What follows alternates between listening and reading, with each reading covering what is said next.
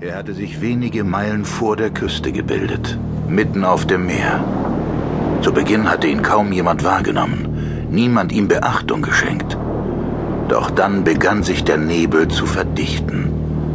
Weder Regen noch Wind vertrieben ihn, und die Bewohner des angrenzenden Küstenstädtchens begannen ihn zu fürchten. Es ging die Rede, der Nebel beherberge etwas Böses und sei vom Teufel persönlich geschickt worden.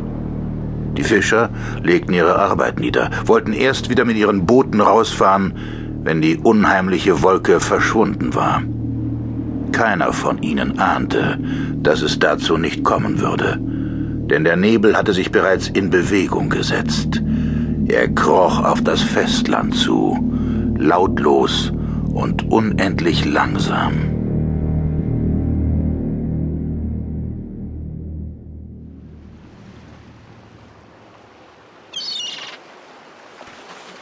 Phil!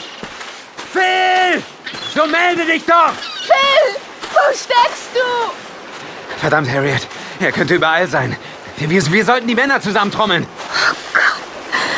Wenn dem Jungen etwas zugestoßen ist, meine Schwester würde mir das nie verzeihen. Phil, Lass uns zur Bucht gehen. Was ist? da hinten, Das ist unser Boot. los, komm! Harriet und Billy Hook hasteten mit einer Mischung aus Erleichterung und Sorge auf das kleine Ruderboot zu. Der 13-jährige Phil saß aufrecht und völlig regungslos in dem sanft auf den auslaufenden Wellen schaukelnden Nachen. Phil, Phil! Oh Gott, Junge, geht es dir gut? Ja, Tante Harriet. Was hast du dir dabei gedacht? Wieso ruderst du alleine hinaus aufs Meer? Ich war im Nebel, Onkel Billy. Im Nebel? Sag mal, bist du wahnsinnig geworden? Onkel Billy, warum bist du so böse? Warum ich? Also, dir hätte sonst was passieren können. Aber es ist doch nur ein ganz normaler Nebel. Du hättest die Orientierung verlieren können, ohne Kompass rauszufahren. Ihr Stadtbengel habt doch keine Ahnung. Das reicht, Billy. Komm jetzt, Phil. Dein Zug geht in zwei Stunden und bis nach Cardigan ist es noch ein ganzes Stück. Wenn du uns nochmal besuchen willst, junger Mann, dann hörst du gefälligst auf das, was wir dir sagen. Hast du verstanden?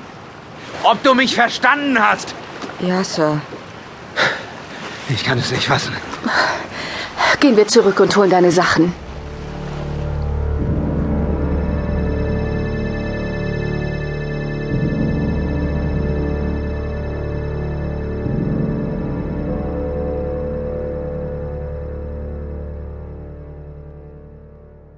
Zwölf Stunden später. Noch etwas Wasser, Michael? Bitte.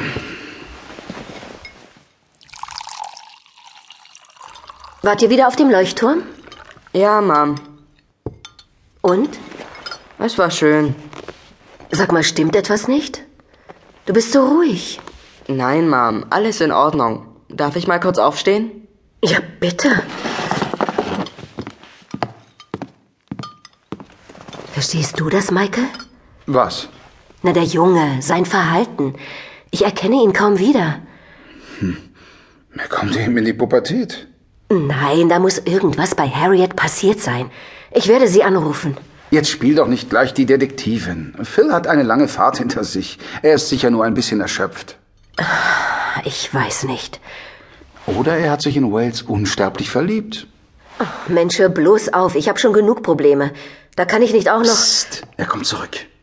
Phil, ich wollte dich noch. Ah! Um Gottes Willen, wo hast du die Waffe her? Leg das Gewehr weg, sofort! Welches Gewehr? Hör auf deine Mutter! Du kannst jemand damit verletzen!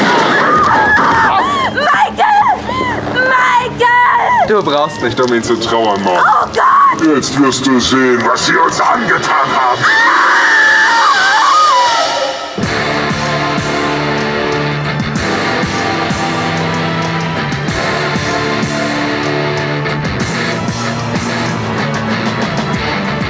Das Jahrtausend war noch jung. Die Menschheit hatte der Natur viele Geheimnisse entrissen. Wissenschaft und Technik verdrängten den Glauben an das Übernatürliche. Doch das Böse existierte und es war schlau. Aus dem Dunkeln griff es an und holte sich seine Opfer.